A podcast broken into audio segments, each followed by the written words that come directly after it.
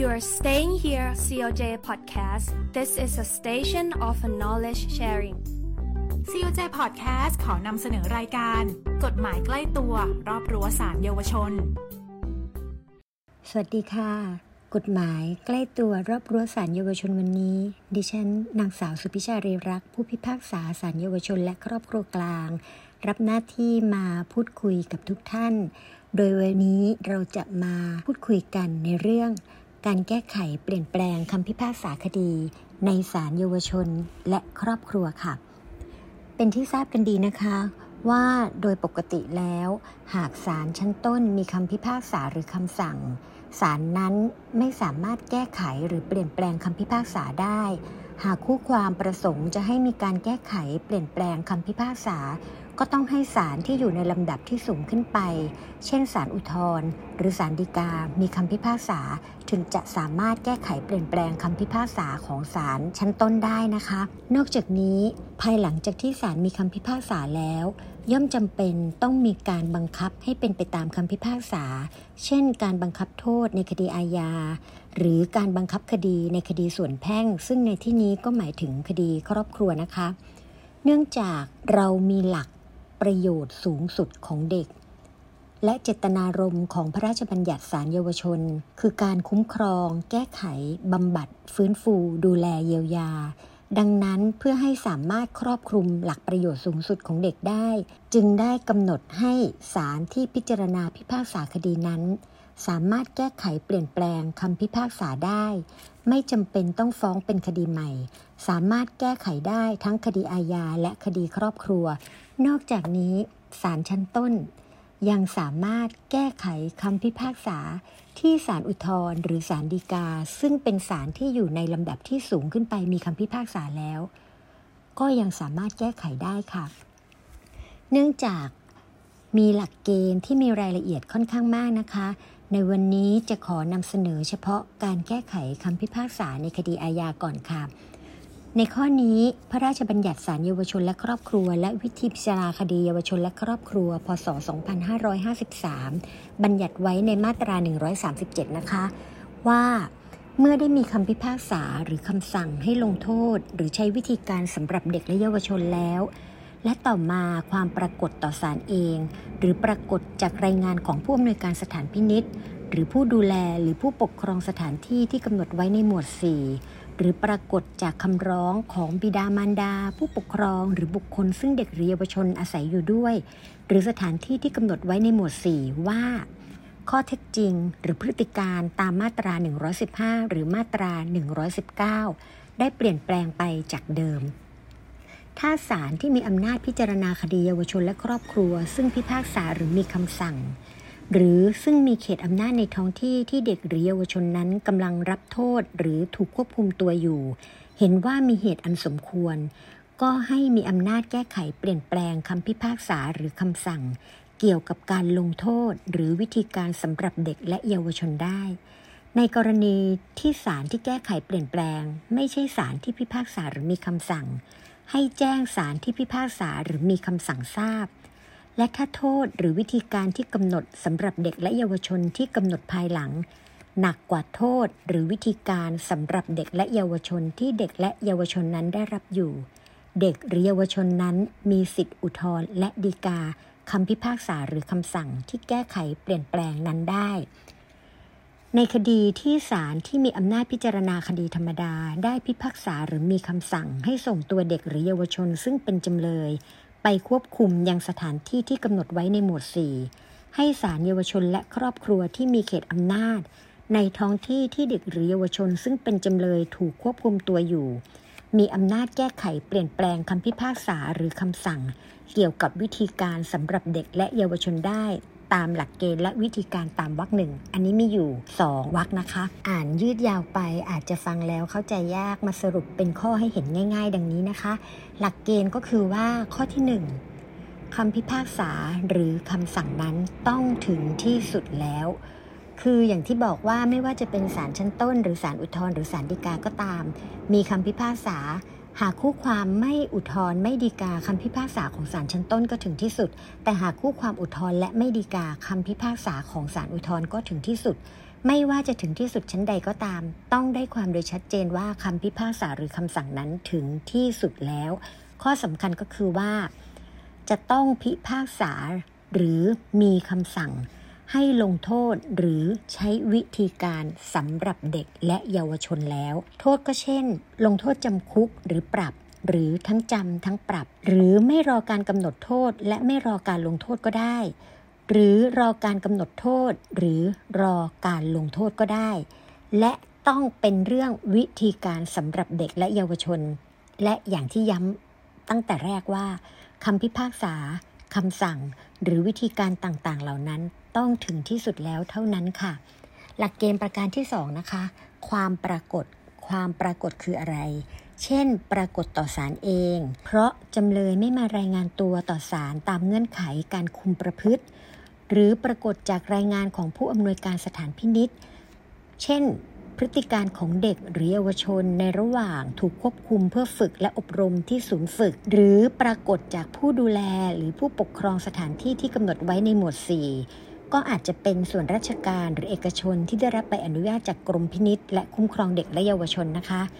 หรือแม้แต่ปรากฏจากคำร้องของบิดา มารดา ผู้ปกครอง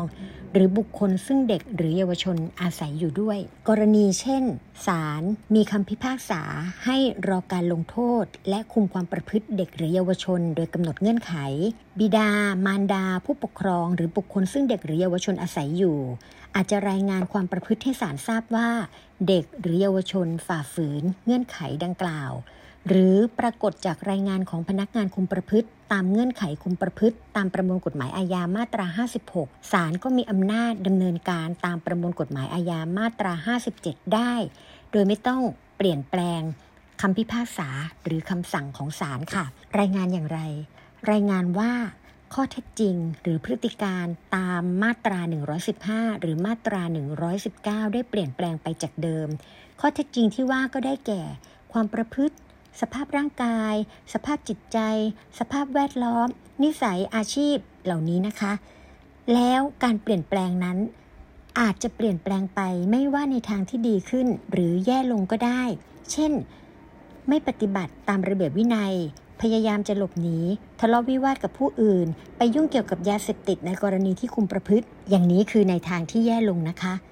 แต่กรณีที่ได้รับรายงานว่าจำเลยมีพฤติการดีขึ้นอย่างเห็นได้ชัด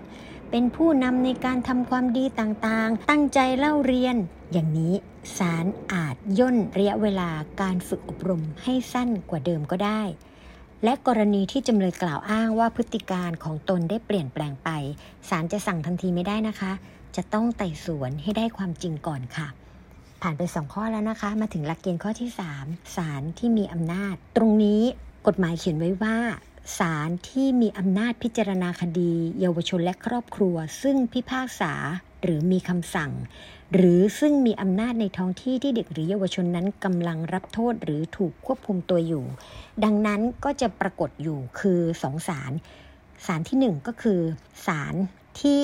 มีคำพิพากษาหรือมีคำสั่ง เรียกง่าย ๆ ว่าศาลเดิมนะคะ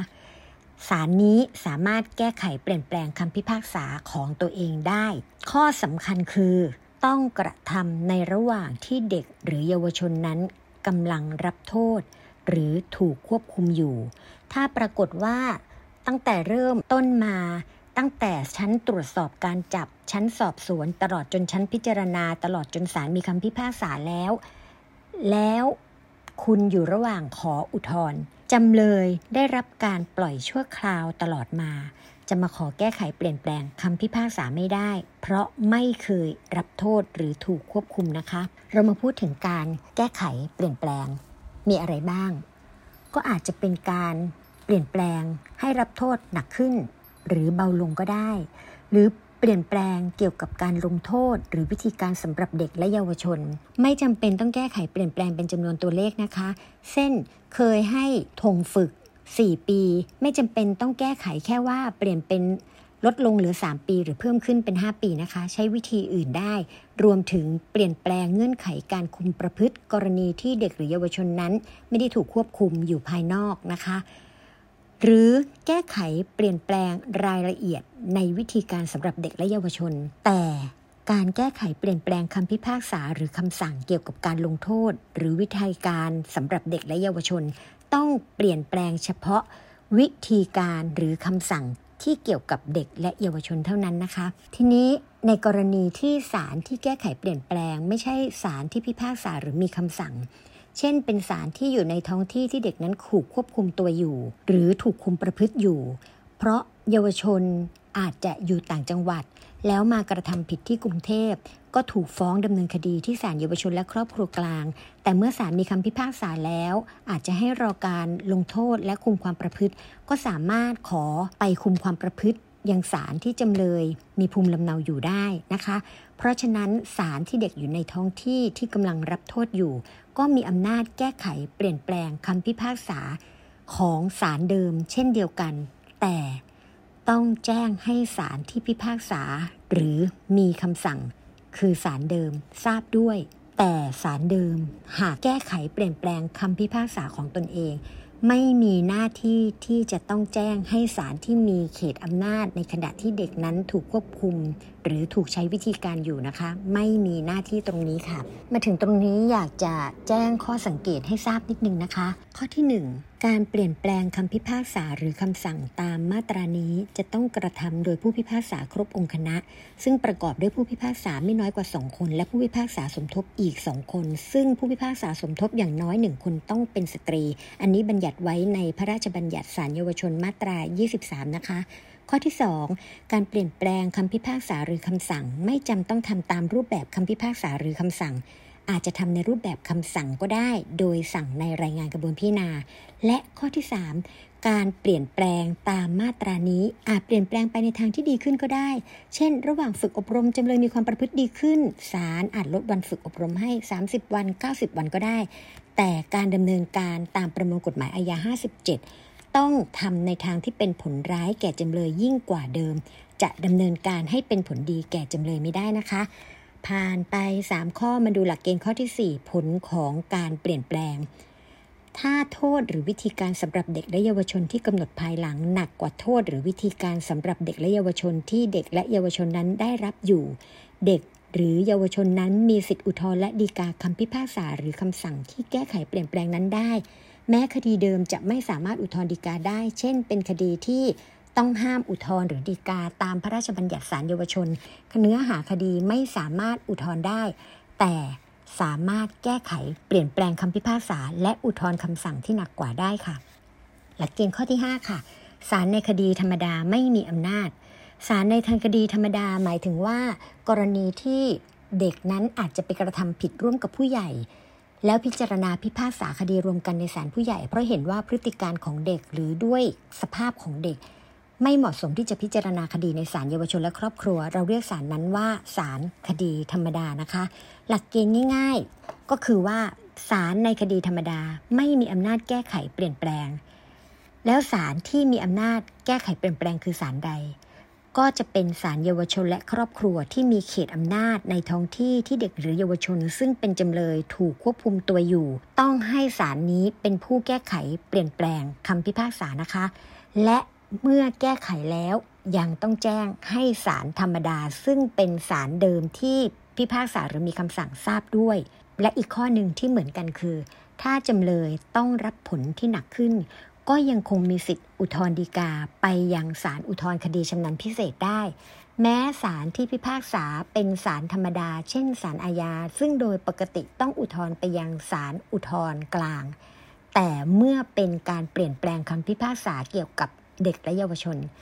อุทธร์ต่อศาลอุทธร์คดีชำนาญพิเศษค่ะ ก็คิดว่าคงจะได้รับความรู้ความเข้าใจกันมาพอสมควรนะคะ หวังว่าจะสามารถนำไปปรับใช้และเป็นประโยชน์แก่ทุกท่าน วันนี้ก็ขอรบกวนเวลาของทุกท่านเพียงเท่านี้ ขอบคุณและสวัสดีค่ะ ท่านสามารถรับฟัง COJ Podcast ทางสื่อออนไลน์ ไม่ว่าจะเป็น YouTube COJ Channel Apple Podcast SoundCloud Spotify และเว็บไซต์กองสารนิเทศและประชาสัมพันธ์ แล้วมุมมองโลกกฎหมายของคุณจะเปลี่ยนไป